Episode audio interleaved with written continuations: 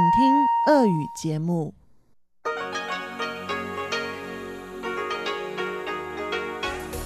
В эфире Международное радио Тайваня.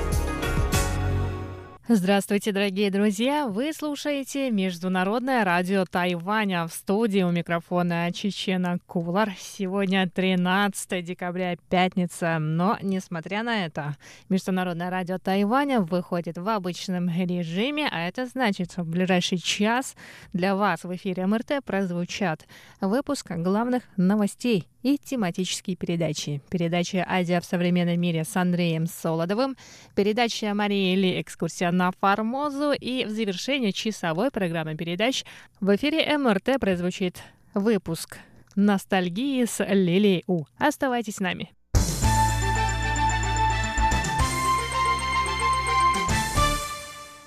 А сейчас к главным новостям 13 декабря.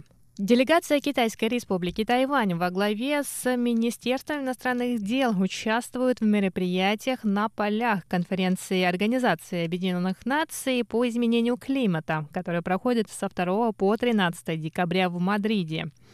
В составе делегации представители Фонда развития международного сотрудничества, Центрального метеорологического бюро, Министерства транспорта и коммуникаций, Управления по делам промышленности Министерства экономики, Института промышленных исследований, Совета по делам сельского хозяйства исполнительного юаня, а также общественных организаций.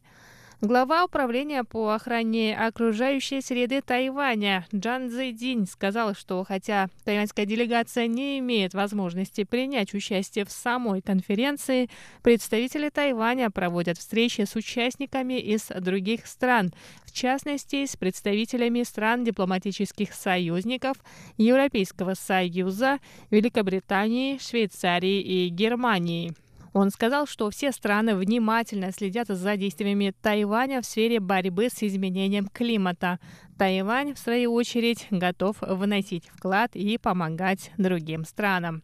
Джан Цзэдин добавил, что Тайваню многое предстоит сделать для сокращения выбросов углекислого газа в атмосферу. Однако Тайвань обладает большим опытом в сфере профилактики загрязнения воды. В будущем правительство Тайваня планирует использовать средства, собранные с налогов на выбросы углерода, для сокращения вредных выбросов в атмосферу. Кроме того, на встречах, проходящих на полях конференции Фонд развития международного сотрудничества рассказал о помощи Тайваня Белизу в установлении спутниковой системы раннего оповещения о наводнениях.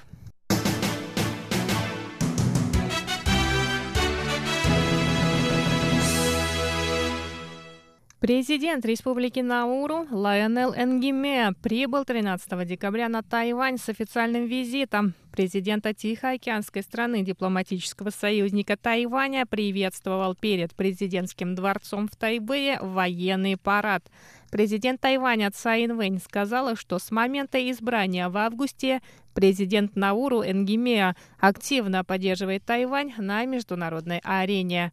Цай рассказала о сотрудничестве двух стран в достижении целей устойчивого развития Организации Объединенных Наций, а также в сферах здравоохранения, сельского хозяйства, рыболовства, чистых источников энергии.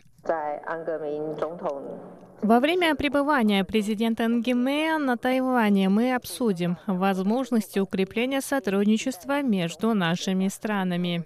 Я надеюсь, что президент Науру и его супруга поближе познакомятся с Тайванем.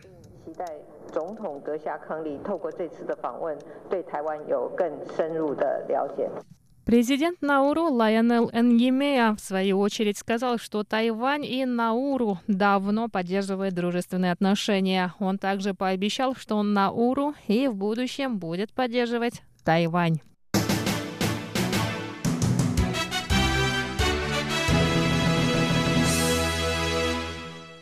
Министерство юстиции Китайской республики Тайвань сообщило 12 декабря, что гражданин Дании, отбывавший девятилетний тюремный срок на Тайване за незаконный оборот наркотиков, был передан датским властям.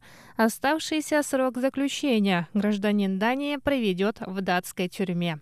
Первая в истории тайваньско-датских отношений передача осужденного произошла в международном аэропорту Тауюаня. Два сотрудника датской полиции заключенным уже прибыли в Данию. Передача заключенного стала возможна благодаря соглашению между странами, подписанному в июле 2019 года. В Тайваньском министерстве юстиции сообщили, что гражданин Дании, отбывавший срок на Тайване, соответствует всем требованиям о передаче осужденных. Датские власти, в свою очередь, пообещали уважать решение тайваньского суда. В Минюсте добавили, что семь осужденных на Тайване граждан Германии и один гражданин Великобритании также вернулись на родину. В министерстве считают, что отбывание срока тюремного заключения в родной стране поможет осужденным в полной мере осознать свою вину и начать новую жизнь.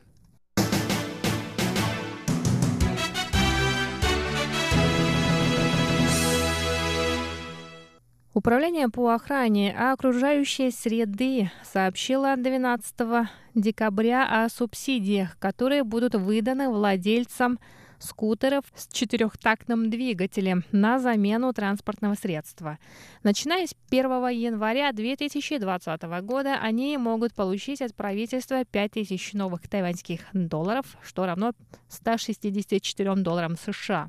Субсидия полагается владельцам скутеров, произведенных до 30 июня 2007 года. Это, в частности, касается скутеров с карбюраторами, которые соответствуют тайваньским экологическим нормам выбросов токсичных газов с первой по четвертую фазы.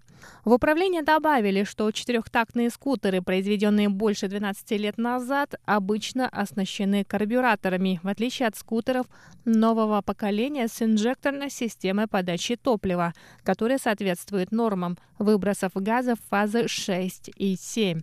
Основная цель субсидирования – уменьшить количество загрязняющих веществ в воздухе. Кроме того, правительство надеется побудить людей на покупку более экологичных видов двухколесного транспорта. Производители скутеров прогнозируют, что в следующем году владельцы могут отказаться от 96 тысяч старых скутеров природоохранном ведомстве считает, что отказ от четырехтактных скутеров ежегодно снизит содержание в воздухе окиси азота на 96 тысяч метрических тонн, монооксида углерода на 1052 метрические тонны, а также летучих органических веществ на 378 метрических тонн. И на этом выпуск главных новостей 13 декабря подходит к концу. С вами был